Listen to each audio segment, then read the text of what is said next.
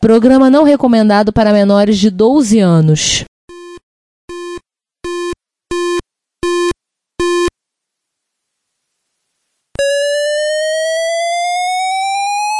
ZX Spectrum 81, Dragon Vic and R1, Commodore 64, Amsterdam and Acorn Electron, cheaper BBC.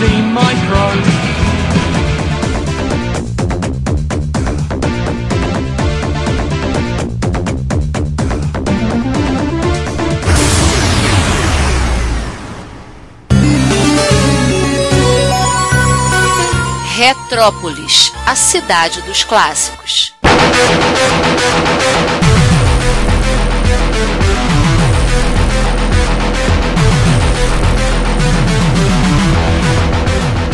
João, vamos aproveitar que o, o Ricardo foi pegar uma água e vamos falar de amiga? Vamos aproveitar que o, o gato sai os ratos fazem a festa. Exatamente.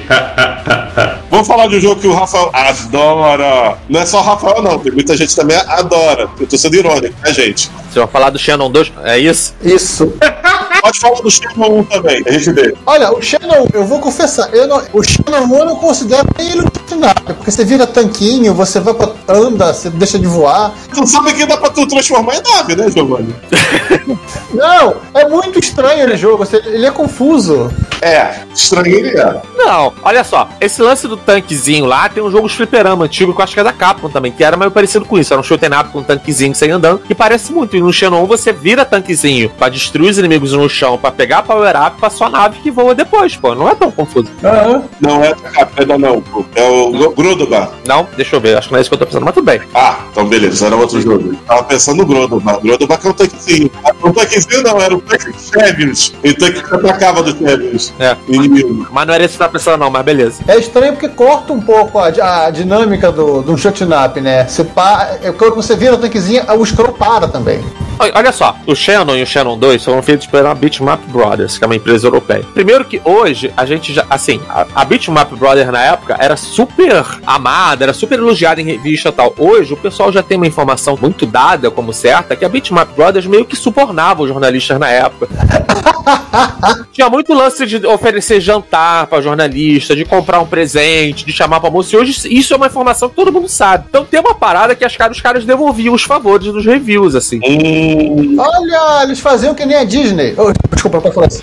É, Em defesa da Bitbat Brothers, os últimos jogos deles são bons. então, Chaos Engine 2 é bom. Não, não, não, não. Um, um, um. Um é bom pra caramba, eu concordo. Speedball 2 é bom. Também, são os únicos jogos que eu acho deles bons, tá? Só o Speedball 2 e o Chaos Engine. Isso eu ia falar mesmo. É, pois é. Eu sou muito ativo em grupos de amiga, né? Acho que não sabe disso. Eu sou. Eu programei pro amigo, eu sou super fã da máquina, eu gosto muito. Meu A600 tá aqui na minha frente, olhando pra ele agora. E eu sou sempre bombardeado em grupos de amiga quando eu falo mal da Bitmap Brothers, porque eu sempre digo assim, cara, eu acho que os jogos que eles fizeram bons foi na cagada, assim. Eles não sabiam o que eles estavam fazendo. Tanto é que o.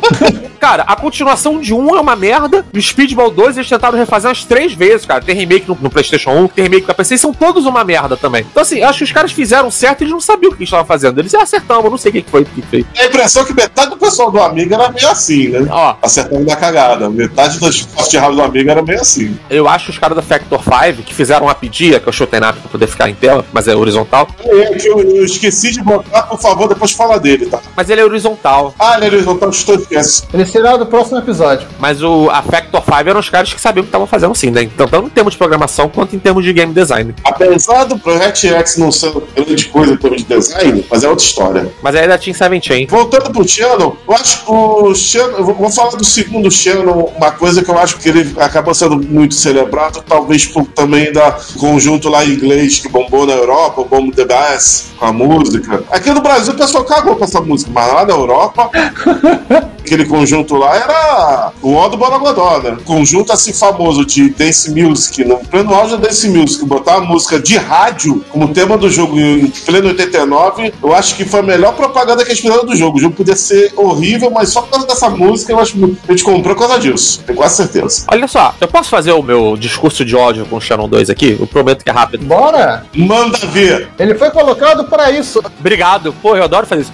Eu pago a internet pra ver isso! Participa participo muito de grupos de amiga, né? Do fórum, do English Amiga Boss e tal. E todo mundo no, no cenário de amiga, com poucas exceções, ama o Shadow 2. Fala bem pra caramba do Shadow 2 como se fosse um jogo fantástico. Sim. Aí eu sempre entro e falo assim, cara, vocês na Inglaterra não tinham fliperama, é isso? Assim, você nunca viram um jogo de nave decente na vida? Aí vocês viram o Shadow 2 e falaram, nossa, que jogo legal. E você nunca tinham visto nada antes na vida. Só pode ter essa explicação, cara. Porque assim, o jogo roda no frame rate horroroso. Ah. O jogo tem aquele. As armas são completamente desequilibradas. Você tem umas armas muito boas e outras muito ruins, já pra poder compensar. Você bota aquele lance de loja que quebra totalmente o fluxo do jogo. Lojinha em jogo é muito europeu, cara. Pois é, o design das fases é completamente sem graça. É a navezinha que vai em linha reta e faz uma curvinha e volta, não tem nada de interessante. Apesar que os japoneses que têm lojinha, eles fazem isso bem. Pois é, tipo o Fantasy Zone e tal. E no Channel é ridículo, tipo assim, você gasta mó dinheirão pra ter uma arma boa zona que dura 10 segundos e acaba, assim. Não Por isso. os chefes se convultem com o cenário de fundo. Tem aquele lance ridículo de que você fica preso no cenário, você vai seguindo e o cenário fecha. Aí você tem que dar ré, você tem que voltar no cenário pra poder seguir. Cara, e- Engata ré, liga a luzinha de freio da nave e vai descendo, né? cara, isso. Não, sério, ela acende luz de ré. É sério. É sério. Cara, é muito estúpido. E aí, eu fico embasbacado que o pessoal fala isso em, em fórum, né? Em, em grupo de amiga. Nossa, jogo bom, não sei o quê. Cara, o Shannon 2 saiu pra um monte de plataforma. Todo mundo odeia o jogo em todas as plataformas, menos no Amiga. Em qualquer outro lugar, tu fala 2, nossa, que merda. É do amigo e do ST, né? Que o pessoal elogia. Mas no ST tudo bem, porque o ST só tem jogo ruim. É. Opinião totalmente imparcial por parte do Rafael. Eu falei. Eu falei rindo, tá, gente? Eu sei. A gente tá aqui pra isso mesmo, cara. Pra te falar bem mal. Não, ele falou mal de Atari ST, você invocou a ira de Jack Tramiel. E nesse momento aqui Tem o um canal do YouTube que eu adoro, que é do Show Up Junk, que é um cara que fala só de jogos de nave e tal, e ele fez há pouco tempo um vídeo falando de todos os jogos de nave do Mega Drive. Todos, todos. É um vídeo de 3 horas e tal. Cara. E aí ele bota assim, os dois piores, eu não me lembro qual é o outro, mas um, o outro é o Shannon 2, cara. Eu vi esse vídeo. E ele bota assim como o pior jogo de nave do Mega Drive, o Shannon 2. Eu falo assim, caralho, cara, que bom que alguém tem bom senso no mundo. Porque, porra, não é possível que as pessoas no Amiga adorem esse jogo. Esse jogo é horroroso. Antes que fale alguma coisa, Shadow 2 no porte é bom, do Mega Drive. É melhor que no Amiga. Pronto. Sim, o frame rate dele é melhor que do Amiga. Ele só perde a parte sonora por motivos óbvios. Ele é igual de gráfico e ele tem frame rate melhor. Bem lembrado. Vamos falar de, alguma- de jogos bons do Amiga de fato, então? Então, e é isso que eu ia comentar, porque, porra, já tinha coisa boa na Amiga, porque já tinha jogos de nave verticais bons na Amiga, que tinha o Hybrid e tinha o Battle Squadron, que saíram antes do 2. Por acaso tô na lista aqui agora, tá? É, eu sei.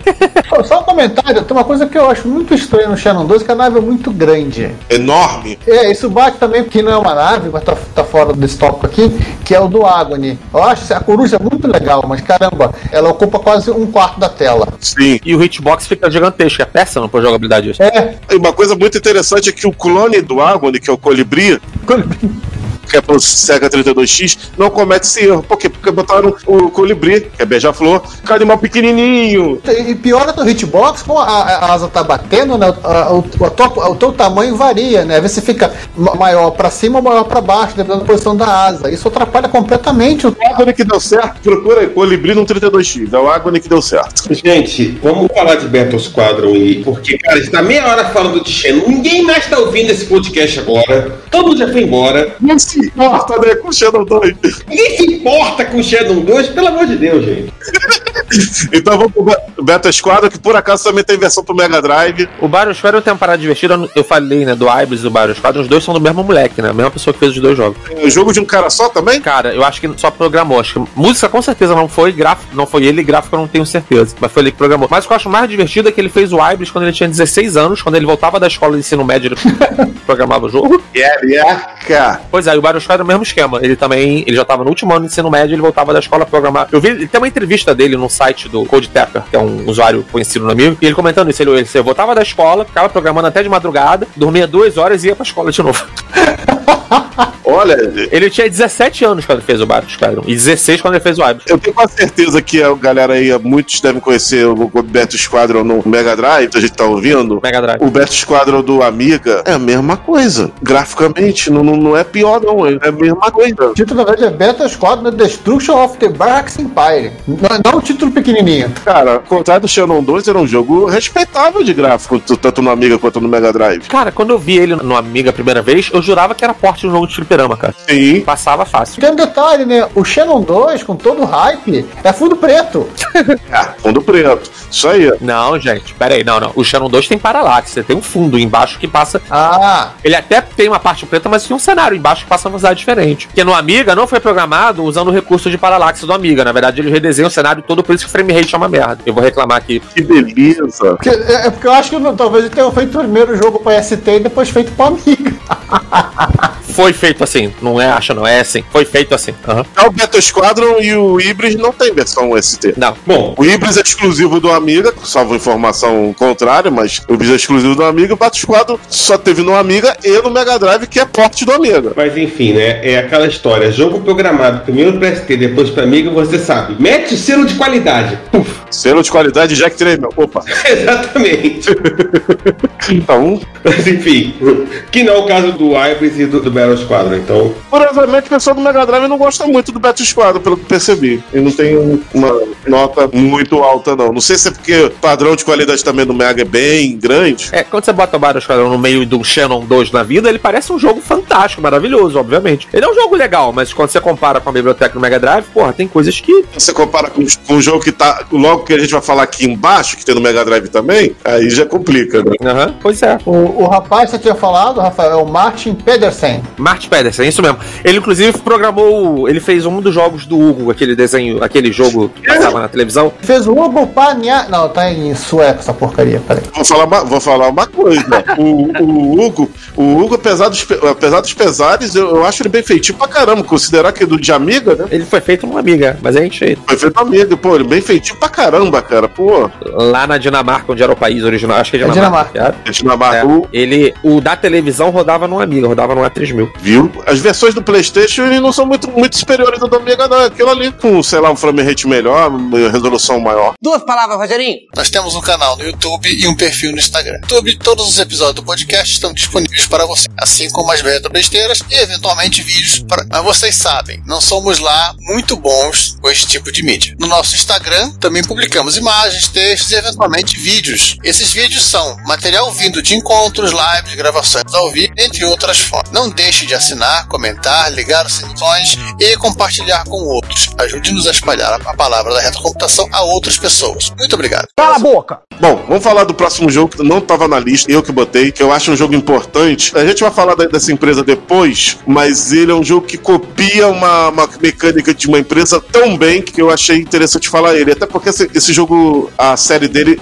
existe até hoje, que é o Raiden Densetsu, também conhecido como Raiden Trade, de 1990, portanto, década de 80, da Seibu Kaihatsu. Saúde. Uma empresa que fez, sei lá, cinco jogos na vida e acertou nos cinco jogos. Incrível. Quatro era o Raiden e o outro era aquele o Dynamite Ducks. Tem mais uns dois jogos aí de arcade que eu não me lembro. Sério, essa empresa fez cinco ou seis jogos na vida e acertou em todos. Aquele jogo que é pro no MSX tem o Magical Kid Wiz, o original é deles. É verdade, cara. Então, 10. Aumenta aí pra 10. Na, ele, na verdade, eles têm um jogo de nave vertical mais antigo ainda, que é. Tinha no MSX também, que é aquele Sion ou Sion. Mas o Ele não é exatamente do estilo que a gente falou, que ele era meio. Ele era vertical. Ele era como se fosse um Space Invaders meio 3D, né? Não, não, cara, ele é vertical. Ele tem aquele esquema que você tá vendo. São três cenáriozinhos, você vai com a navezinha, você pega um power-up que permite que você atire no chão. Aí quando você destrói as bases no chão, o cenário abre e você vai pro cenário de baixo. Aí são três cenários assim, depois fica repetindo. Ele parece um pouco com Chebios. Eu confundi os jogos, eu tava confundindo com o Squadron, não sei das contas, que também tem no MSX. Esse é clone de Space Invaders, né? Podemos considerar, né? Alpha Squadron, eu acho que tá falando é isso. Isso, tô confundindo com Alpha Squadron, exatamente. Aí você parece, se for o que eu tô pensando, parece com Space Invaders. Isso aí, tô confundindo. Bom, então é o Raiden ou Raiden Thread, é um jogo de arcade muito famoso, teve várias plataformas, eu posso dizer, inclusive, que teve, teve pra micros, te- teve pro FM Towns, que é a versão excelente, teve pro PC-DOS. Essa empresa que tá fazendo pro PC-DOS fez protótipos pro Amiga e pro Atari Falcon. Ambos são cancelados. O Amiga, inclusive, é o 1200. É só H ele. É. Mas ele... existem protótipos por aí. Tu já chegou a jogar o protótipo do Amiga, Raiden? Não, eu só tenho um A600. Ah, é. Minha máquina não é. Eu me recuso a usar emulador. Tava bom o jogo, cara. É, eu já vi vídeo já. Eu desconfio até que assim, porque é o único jogo bom de nave do Atari Jaguar, cara. Eu desconfio até que foram eles que também fizeram a versão do Jaguar. É, pera aí. E cancelaram do Falcon. Eles fizeram pra Lynx também. Isso. Tenho quase certeza que é, a versão da Atari Falcon é, foi cancelada do Falcon e, e jogaram ela pro Jaguar. É possível. Bom, se a própria Atari fez isso, Sim, que o jogo era publicado pela Atari, exatamente. Também tem em, em videogames normais, né? Super Nintendo, que foi convertido por uma empresa que eu nem sei qual é, mas ficou uma porcaria. Ele é um dos únicos portes aí de coisa principal que todo mundo fala mal, por causa do frame rate que é baixíssimo. Versão do Mega PC Engine. Deixa eu ver aqui, ó. Ela tem, ó, 92 Toei Animation, 92 Micronics, ou Micronics, Micronics do Mega Drive. e 92 Electro Brain Corp. É, Electrobance. Nossa, essa versão do Super Nintendo é muito lenta. Uhum. Se tu jogar com duas pessoas, fica injogável. É. Show de slides o jogo. Agora, do Mega Drive e do PC Engine, elas são razoavelmente boas. Perdem em gráfico do arcade. Se eu não me engano, é um player só nas duas versões, mas elas são mais dignas. Super Nintendo experimentar e botar dois jogadores, uma porcaria. Eu tenho uma história pessoal minha que eu adoro do- desse jogo. Quando eu joguei a primeira vez, foi a versão no Mega Drive. Sim. Meus pais são separados, né? eu era moleque, eu tinha ido passar o final de semana na casa dele e o enteado dele, né? Tem a mesma idade minha, tinha um Mega Drive lá e ele tava com esse cachorro emprestado de um amigo. Eu cheguei lá, olhei o Mega Drive e falei, pô, um jogo que eu não conheço, botei e comecei a jogar. E aí veio ele e o primo dele, vendo eu jogar, e aí falou, ah, já pegou o jogo aí, não sei o que, ele depois, pô, tá a semana toda jogando esse jogo, não sei o que, e eles começaram a, a me dar dica no jogo enquanto eu tava jogando. Pô, show. E eu nunca tinha visto o jogo, né? Essa história pra mim é muito legal. Eu nunca. Eu tenho muito carinho com ela, porque eu comecei a jogar e aí eu não conhecia o jogo. Os caras falando, pô, aqui troca pra essa arma que é melhor, porra, aqui tem um ponto mais seguro que já tava jogando a semana toda. E aí o primo dele, que era mais velho, ele olhando jogar, falou assim: Cara, esse moleque é o Luke Skywalker, olha como é que ele desvia dos tiros, puta merda! eu não consigo desviar dessa maneira. Você ganhou a sua É. adolescência aí, né? E aí eu lembro que uma parada assim, eles, eu cheguei na. Cara, eu usei os continuos, tal, não sei o que, mas foi a primeira vez que eu tava jogando. E eu cheguei no chefe da quinta fase, e eles estavam tipo assim, porra, a gente não consegue passar essa parte, esse chefe a gente não passou até agora, não sei o que, papapá não consegue passar. Esse aqui que eu acabei de matar? Pois é, e aí eu passei. e aí no que eu passei, cara, os moleques, os dois horários, falaram assim: meu irmão, fudeu, não sabe o que, que vem agora, não. Agora é sem dica, cara, vai você sozinho. E aí eu falei, pô, eu não tinha chegado nesse lugar sem ouvir as dicas de vocês também, né? Não teria conseguido. Mas eu lembro muito dessa história exatamente porque o moleque ficou me chamando de Luke Skywalker a semana toda depois, assim, ele, caralho, tu desvia dos tiros, mano, é porra, eu não tenho essa habilidade pra desviar assim. Tu não sabe de onde tá vindo, vai no reflexo, você. É aquilo que a gente falou mais cedo, né? Tempo de prática e tal. Por acaso, essa sexta fase é uma pedreira, né? De, vem, vem um monte, de é, literalmente falando, que vem um monte de asteroide. Sim, sim, sim. Hum. Pedreira literalmente falando. Pô, maneiro você tem essas histórias de, de vida com, com esse jogo, cara. Tá vendo como é que se, tava faltando esse jogo na lista? Tá vendo? é história edificante. Mas eu sempre acho divertido lembrar disso. Meu. Cara, mas é um jogo que eu gosto muito, cara. Eu acho muito maneiro. E eu acho legal, somente pra quem tá conhecendo o gênero agora e tal, porque tem muita aquela coisa, né, do pessoal falar de bullet hell, jogo que enche a tela de tiro e tal. E eu acho legal mostrar o Raiden, porque o Raiden acho que é um bom exemplo do que é o oposto disso. Até lá no entope de tiro. E ainda assim é um jogo que é difícil sem precisar entupir a dela de tiro. E é bem feito. Ele pega a fórmula do Atoaplan, dos primeiros jogos da Atoaplan, dos jogos de- da década de 80, Aham. copia na cara de pau, mas ele copia tão bem, ficou tão redondinho, Aham. que, inclusive, essa série tá viva até hoje, que tem Raiden 5 pra PS4, Xbox One, Esse jogo tá disponível pra, qualquer, pra todos os consoles modernos, até pra Switch. sem Switch, Steam. Quando eu falo PS4, é compatível com o PS5. Eu falo Xbox One, é compatível com o Series X. Então, E esse ele tem uma coisa que você ainda acabou de falar, não, não é tecnicamente uma navinha, ele é um avião. E é um jogo que se passa em 2009. é, mas não, eu, eu discordo. É uma nave, porque ela vai pro espaço. É. Ela parece muito o F-22, mas ela é uma nave. Ah, Ela vai pro espaço, é, nas fases finais. ah, mas ela entra em órbita ou ela sai de órbita? Essa, não- essa não era. Sai, vai, vai embora. Não, vai pro espaço mesmo. É. Essa fase 6, que é a fase que o pessoal nunca tinha visto, ela é toda no espaço mesmo. Isso, Ah, sim. ela vai, vai embora da Terra. Pega os inimigos no espaço e, e depois vai pra outro planeta, no, no milhão de da Lua. É, porque o- a, a descrição do jogo aqui na, no Mobile Games, né, fala que ele é um Supersonic Attack Fighter. Seja lá o que isso for. Pô, mas olha só, eu tô olhando aqui, o- eu tô refrescando a memória mesmo. Tô olhando aqui, sendo justo também, a, fa- a fase 6 é a última fase do jogo, né? Eu parei pra olhar e de fato. Pode ser bom, então, chegou bem pra caramba. Chegou na última Pois é, agora eu tô parando pra pensar aqui. Foi, porra, pode que eu cheguei na última fase pra ver se eu joguei. É pedreira pra caramba, literalmente falando. Tem vezes asteroides. Um pouquinho só. um pouquinho só. Mas a, a fase. A maioria da galera que eu via que jogava bem no arcade penava pra passar essa fase, cara. A maioria não passava, não. Cara, mas no fliperama é mais difícil que no Mega Drive também, tem que considerar isso. O Mega Drive é mais chato. Sim, também tem esse detalhe. Mas eu ia falar que só pra ser justo, apesar de da fase ser no espaço, tem uns inimigos que te atacam que parecem uns helicópteros, né? Então, assim. É, não estando no espaço, tudo bem. Pois é. E o Raiden é um dos jogos mais copiados na história dos arcades. Tem uma porrada de jogo que é igualzinho o Raiden, alguns até com a mesma música. Raiden é um dos jogos mais copiados dos arcades. Engraçado do jogo dessa empresa aí de poucos jogos, da Seibo Kaihatsu, apesar dela mandar bem, ter praticamente substituído a tua plana desse segmento, né?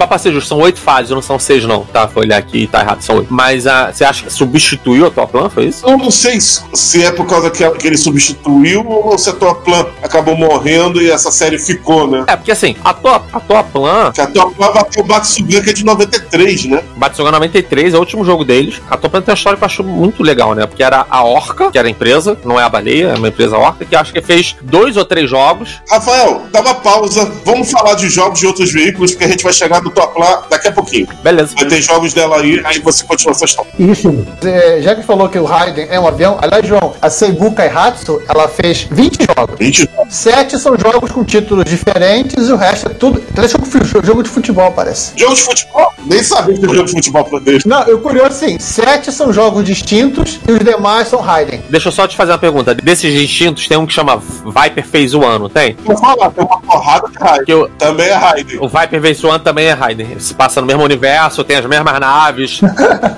Depois da década de 90, ela praticamente essa empresa viveu de Raiden. Nível de Raiden. E foi até. fa- Ela faliu, depois compraram a franquia, né? E outra empresa, a Moss, É isso mesmo, mas. que inclusive faz outros jogos de outras, outras franquias também, próprias, mas a é que faz os Raiden hoje em dia, que tem de licença da Seibu Kaihatsu. Se eu não me engano, é só um ex-funcionário da Seibu Kaihatsu. Eu ia falar isso, que eu acho que são ex-funcionários, né? É o próprio pessoal, mesmo pessoal. É, Então, é isso aí. Vamos voltar para 1982, que a gente vai falar do segundo jogo de, de visão de cima. Bom, agora vamos falar com um aviãozinho e outras coisas que não são naves espaciais. Esse é famoso, hein? Esse muita gente das antigas gosta. River Raid. Nossa, nossa, nossa, é muito legal, muito legal. Bom, acho que a gente não precisa falar de River Raid, até que nasceu 20 anos depois do River Raid, acho que conhece o cenário do River e, e- e consegue lembrar do- dos cenários dele. Aliás, os cenários do River Raid, eles têm uma coisa muito interessante. Ele tem um algoritmo interno para gerar, com uma sequência de pseudo-randômicos, o contorno do, do rio e o posicionamento do- dos inimigos e- e dos combustíveis, etc.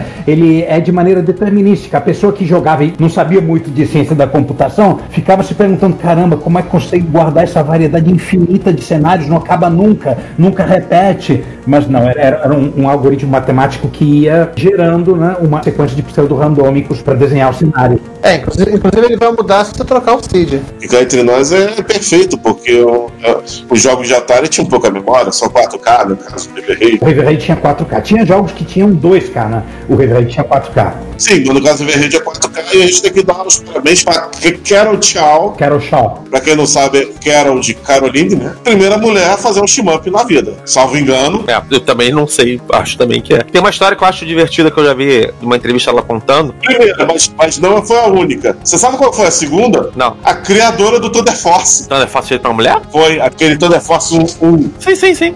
Aquele de PC 88. Aham. Foi uma mulher. Não sabia, não. Mas conta aí a história da Carol Shaw, Rafael. Uma vez eu vi ela dando uma entrevista, ela comentando quando ela tava fazendo o jogo. Primeiro lance de ser uma mulher e tal, né? que O pessoal achou que ela ia fazer. Foi a primeira programadora da Da Activision, né? é. Então tinha a história que ela- o pessoal falou: ah, vamos ver os jogos que ela vai fazer sobre interiores, né? Sobre cozinhar e tal. E alguém falou: vai, vai tomar no cu, pô. Desculpa, pode falar palavrão? Fez um jogo de guerra. E aí, é. Fez um jogo de guerra. Quebrou todo mundo. Tem uma história que, que ela conta que eu acho divertida, porque ela, a princípio, ela ia fazer. Era um, você pilotava um barco e não um avião, por isso era no Rio. E o David Crane, que é o cara que fez o pitch ou tal, que tava vendo, falou assim: Cara, barco não é legal, o avião é um negócio mais divertido. O pessoal vai gostar mais de pilotar um avião do que pilotar um barco. Pô, pilotar um avião é um negócio que mais, né, estimula mais a imaginação. E aí ela falou: Como é que o avião vai bater na borda do rio? Não faz sentido. E o David Crane falou: Cara, é um jogo, ninguém se importa com sentido, se importa se é legal. E aí ela, tá bom. E aí todo mundo depois falou, pô, pode escrever realmente botar um avião era muito mais maneiro e ninguém se importava com o fato de que o avião batia na borda do rio. Ok, beleza. É que o avião tá voando baixo. É, exatamente. Aham. É, ah, qualquer coisa pode dizer que era um hidroavião. É, pois é. Só que não conseguia levantar. Era um desfiladeiro, tá? Aquelas bordas são altas. Bom, Pois é. Mas é, David Crane mandou bem cara. Sim. Avião, com certeza. Avião é muito mais legal que um barco, sem dúvida. É muito mais legal de pilotar um avião que pilotar um barco. Também acho. E aquele feitinho de virar pros lados fica. Dá até uma impressão de quase 3D. Aham. Ficou pensando assim: eu vou ter que fazer o raio do barulhinho da turbina. Desgraçado. Hein, João, você tinha citado a, mo- a moça aí, da criadora do, Force. do The Force, é a Kotori Yoshimura. Isso. Depois ela saiu da Tecnosoft, antes do 2, ou seja, ela só passou do primeirão, pra fazer uma outra série muito conhecida, Star Cruiser. Ela é cofundadora da Arcis. Foi pra Arcis, fundou a Arcis e fez a série Star Cruiser. Maneiro. Outra programadora também espetacular. Apesar dela ter Shimã, pela- apesar que o The Force 1 entra um pouquinho aqui, porque o The Force é bicho de cima. Mas ele é scroll pra todas as direções, né? Aham. O The Force 1 ele é como se fosse quase um clone do. Boscônia. Boscone, obrigado. Seguindo a lógica, vou deixar o João falar isso aqui, no seguindo a lógica do- dos aviãozinhos, vamos pra agora. Agora, em vez de aviãozinho no rio, aviãozinho no mar. Aviãozinho no mar. Aviãozinho no mar pode, tá vendo? No Pacífico, pra ser mais exato. Vou falar do jogo que tem a música mais irritante de todos os tempos, apesar do jogo ser bom. 1942. Pra quem não sabe, o miserável do Okamoto programou esse jogo, o Shiki Okamoto. Sim, aquele cara que foi produtor de Street Fighter 2, Final Fight. Depois saiu pra fazer o Gage na Republic Games. Agora eu não sei o que ele tá falando da vida, mas foi um dos primeiros grandes caras da Capcom foi o Shiki Okamoto. Ele foi o programador 1942. Ele botou na cabeça que seria legal botar o código Morse como trilha sonora do SOS. O que você escuta é o pedido de um SOS com, com uma bateria esganiçada. Todas as plataformas são fiéis a- do arcade em termos de áudio. Ou seja, aquela desgraça daquela música que dá nos nervos. Que é muito fácil de fazer, inclusive. Claro. Felizmente ele teve uma sequência, né, que é o 43. Que os produtores chegaram e falam: Olha, agora tem som FM, você não quer fazer as músicas legais? Tem som FM na placa. É, vamos fazer músicas legais. Aí o 1943 tem, na época eu achava as músicas muito bonitas, muito legais, assim, tema militar. Então. Mas o 1942 tem essa curiosidade infame. E o 1942 também tem outra coisa infame também, o final dele. Sabe o que acontece quando você passa da 32 fase? Sim, tem 32 fases. Você perde a paciência. Não, ele te dá um game over e acabou. Nem congratulations, nada. Tudo bem, era muito comum em vários jogos. Pô, 32 fases pra game over é sacanagem. Assim, de nada, nem uma winner is you da vida, não? Nada, game over. Tem nem um trick for play. É o mesmo final que aparece no Final Justice do MSX. Aparece We Give Up, Game Over. Só isso. É da mesma época. Esse Final Justice, que é um jogo da Compile do MSX, eu só fui descobrir que tem final há pouco tempo. E você tem que passar por 99 fases. Nossa! E aí, não sei se vocês conhecem o jogo, mas ele fica se repetindo. A impressão que dá é que os jogos não acabam nunca. Sim. Mas quando você passa da fase 99, aparece We Give Up, e aí te dá um bônus e Game Over e o jogo acaba. mas é, o final do. O 1942 foi portado pro NES, MSX, PC 88, um monte de plataforma. E até extraoficialmente para algumas plataformas de forma meio. não muito legal. Tipo, a versão do Coco. Tá aqui o João quase chorando ó, pra pensar nessas coisas. A versão do Coco, que é tenebrosa, mas também do Chaves também era. Eu imagino como é que isso é feito no coco, meu Deus. Deve ser difícil mesmo. Eu vou falar que a, a franquia continuou em 1943, com um jogo excelente. O 1943K, que inaugura o DLC dos videogames, safadinha Dona Capcom. 1943K é um upgrade do 43. Quem, quem fez isso? Quem lançou DLC nos videogames? A Capcom. Repita. Quem lançou DLC nos videogames? A Capcom. Depois a gente fala que é picaretagem, Não começou de hoje. né? Entendeu? A Capcom, os, os caras são mestres da picaretagem. Então é isso. Só que tem um pequeno detalhe. Naquela época, 1943K, você tinha que comprar outro jogo, outra placa, porque era ROM. E sabe o que, que aconteceu? Anos mais tarde ela fez de novo. O Street Fighter Champion Edition. Você tinha que comprar outro cartucho. Pode ter quatro personagens a mais. E nem era um cartucho que você podia espetar no teu cartucho original, né? Não, aquilo que a SEGA fez, não tinha nem como fazer. A série continuou com mais três versões. Aí teve uma prequela, né, com 41. 41, que é uma prequela, que foi portada apenas, não pro PC Engine, mas para aquele Super Graphics, PC Engine bombado, que teve só seis jogos. Um dos seis é 1941. Porte perfeito do arcade, mas era seis jogos só que o bicho tinha. Um jogo que eu não consigo pronunciar ele em português, eu tenho que ser babaca e falar ele em inglês. Night in XX. 1900XX, pô. Pô, cara, é escroto falar assim. 1900 xixi, pronto. 1900XX, isso. Tá enrolando, é 1920, pronto.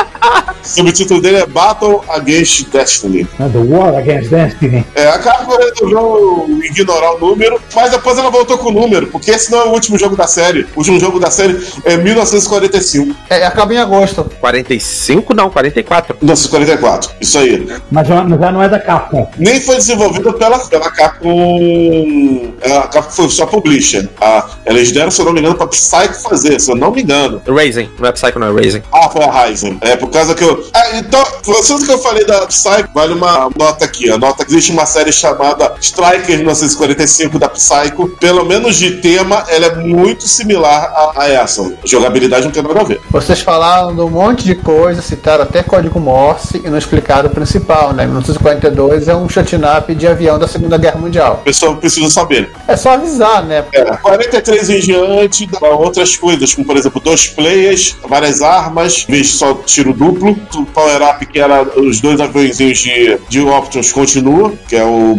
Mas você pega várias armas e agora você tem barra de energia. Com essa barra de energia, você, você continua tendo o loop, mas você também tem um botão que você aperta com vários efeitos sobrenaturais, como por exemplo, fazer tsunamis e, e maremotos. Olha, O avião faz isso. todas as tecnologias desenvolvidas durante a Segunda Guerra Mundial. Exatamente. Que pedido de coerência, né? Você reclamando do, do aviãozinho da Karoshon.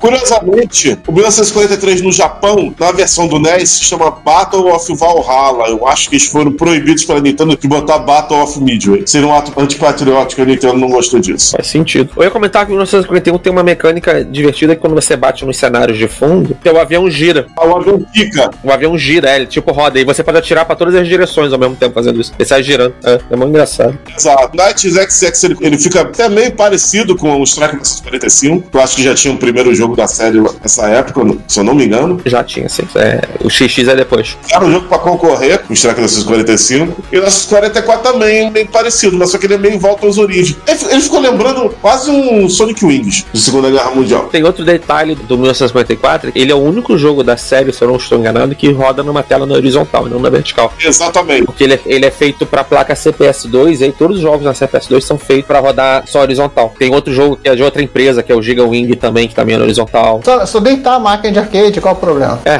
Ou seja, é o primeiro que não é Tate. é, é o primeiro e o único da série, eu acho que não é. Os outros são Tate. É no 44. Cara, não, eu lembrei que tem um jogo que eu acho que é oficial da série, que é aquele Joint Strike, que saiu pra Xbox. Ah, é. Saiu pra, X, pra PS3 e Xbox 360. Ele- O Joe Strike é como se fosse uma espécie de reboot da série. Não é? Apesar do nome, Joe Strike, ele, ele é mais um reboot do 43 do que do 42. Ele é 1972 Joint Strike, nem é da Capcom mesmo, não é isso? Também é terceira, a Capcom é só.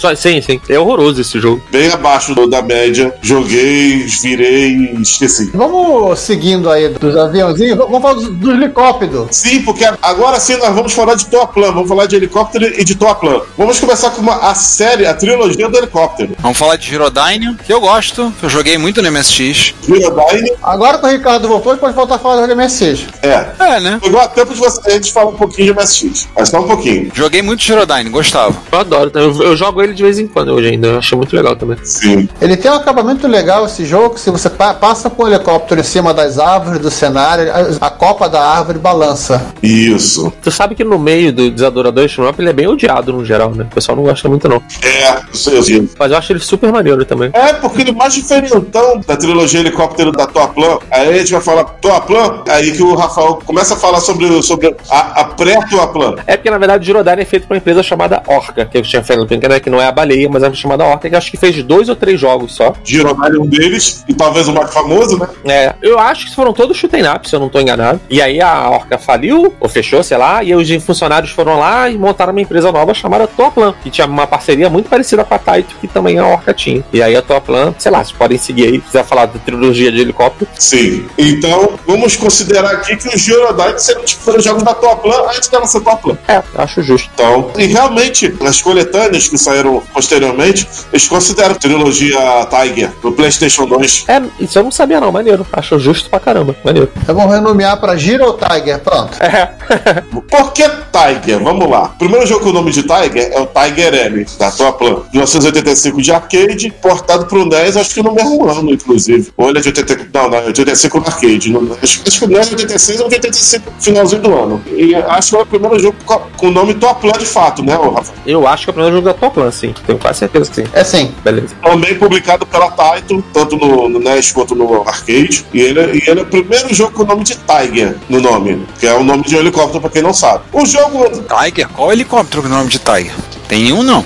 Até onde eu sei, Cobra tem. Cobra tem, Tiger também tem. Que é do comando de ação, né? Agora o irônico é o seguinte: o helicóptero que aparece na caixa do jogo é um Apache. É, nada a ver, exatamente. Não é o Cobra. Alguém se importou com isso? Não, então pronto. Não é o AH-1 Cobra, que seria o pensado ser um helicóptero de combate americano. Não, não é. Com certeza. Como diria o David Crane, ninguém vai se, vai se preocupar com isso. Aliás, o porte do Tiger L pro 10, ele é muito fiel ao arcade. Particularmente, eu acho que eles, tirando a dificuldade e a música, e, e a disposição da tela, óbvio. Aí, em 1987, a Toa Plan vai lançar dois jogos, e a gente vai falar desses dois jogos. Um deles é, é, da- é o terceiro da trilogia Tiger, ele se chama, no Japão, de Kyokikoku Tiger, ou Ultimate Tiger, traduzindo. E no ocidente ele é chamado de Team Cobra.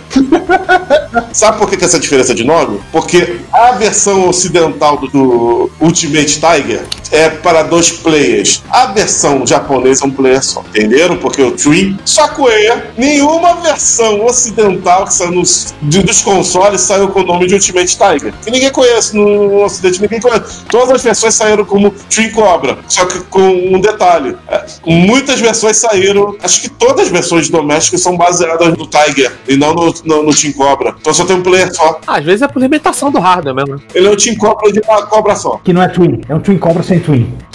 Mas aí é porque o, motor, o helicóptero tinha dois motores, pô. E aí é Twin, por isso.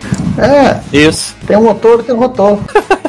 É, tem duas hélices. É, Pra encerrar esse papo de hélice, porque já tá despenteando todo mundo aqui, Ah, deixa eu só falar uma coisa rapidinha. Diga. É sobre esporte. Ele só teve porte para micros e videogames que tem ascendência oriental. Então, ele teve pro NES, que pasme, apesar de ser 8-bit, ser um porte bom. A American Summer fez um trabalho excelente. agora os fãs de, de, de arquitetura 8-bit xingam o João. Não, esse jogo é bom. Aí o X61000, claro, é FM Taos, claro, tem versões excelentes. E tem versões do PC Engine, que por acaso quem importou foi a Taito, e a do Mega Drive, que, se eu não me engano é Caneco que importou, né? Não foi a tua plan, né? Ou foi a tua plan, ô, Rafael, do Mega Drive. Não sei mesmo. Eu tô olhando aqui agora. São versões muito boas. Ah, parece tua plan e Bampresto, é isso? Bom, presto. Não sei. Não, American Treco. American Track. É o nome da empresa. American Treco. É o nome da empresa, desculpa.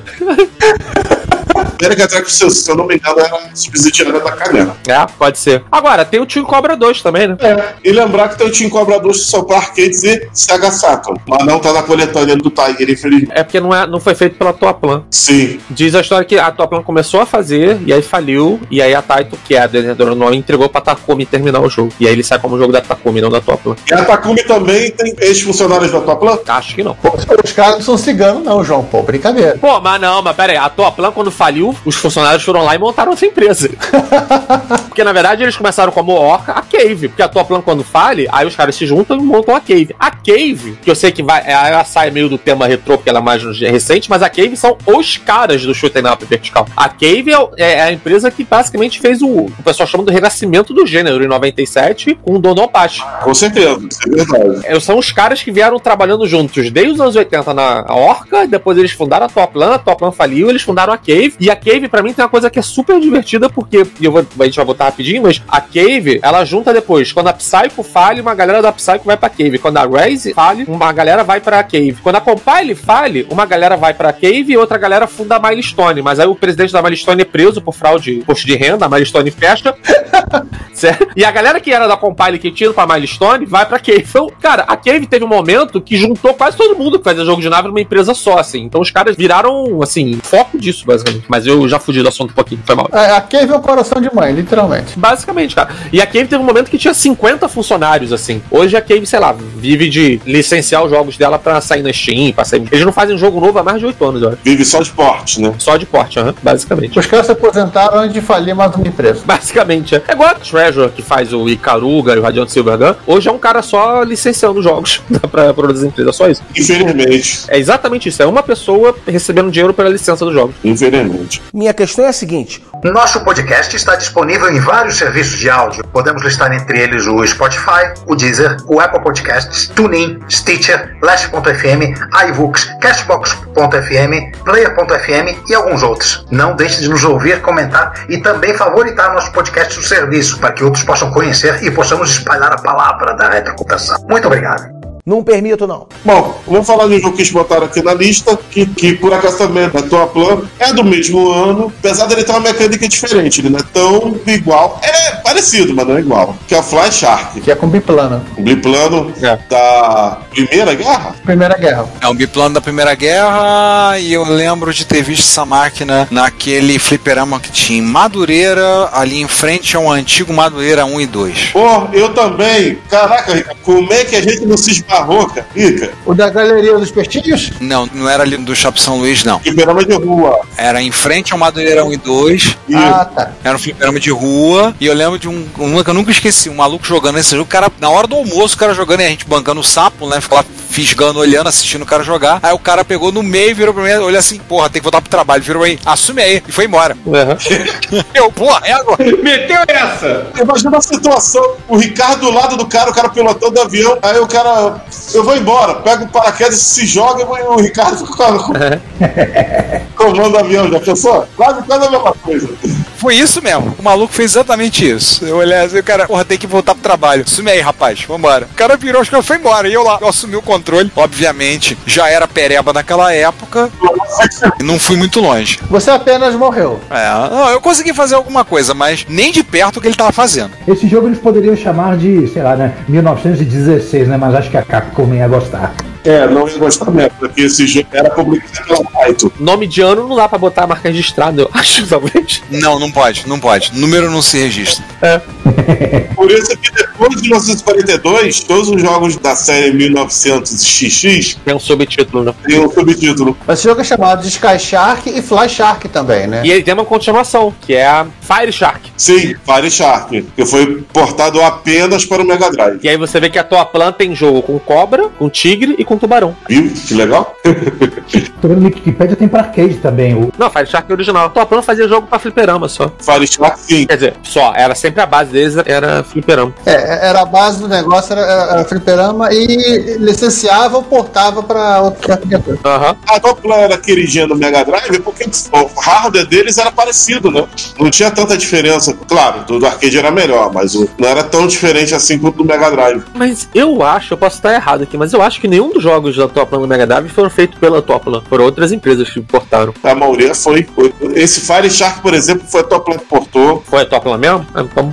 É que a Toplan ela, ela mudava de publisher igual a gente muda de camisa, né? Até a Page já foi publisher deles. Pode crer. Olha só, gente, a gente fez um downgrade de nave espacial para avião barra helicóptero. Agora vamos fazer outro downgrade e vamos ficar a pé. Vamos ser ecológicos. Esquecemos de falar uma coisa sobre Fly Shark. Do que, que era o jogo. Bom, era um biplano. Bom, basicamente 1943. Era um biplano que tinha que destruir. Tudo que se mexia na tela. É, era 1916. O jogo era para um jogador só. A grande diferença é que te fal- só, só na segunda fase, que tinha uma seção de mar, a maioria das coisas era, ou era cenário de floresta, cidade, era mais urbano. 1943, na maior parte, era uma batalha normal. Isso que eu acho estranho de chamar esse jogo de Shark. Mas tudo bem. É um avião, cara. Não, chamar de tubarão. Só tem uma fase perto d'água. É assim, é verdade. O, enquanto que o 1943, por ser Battlefield Midway, era toda uma, uma batalha naval. Essa era a grande diferença dos jogos. Tinha diferença de mecânica, mas isso aí a gente não vai entrar em detalhe. Tudo que plataforma, várias japonesas e as, e as europeias, tipo Amiga, Atari ST, esses Spectres são meio chumbrega. Se bem que a versão do NES também é meio chumbrega. Agora, de 68 mil e a Femitaus para variações melhores. E tem essa continuação, Fire Shark Mega Drive, que é meio desconhecida. Não é tão famosa quanto o Fly Shark. Olá, eu sou Robson França, entusiasta do site Morote, e você está na Retrópolis. Seja bem-vindo.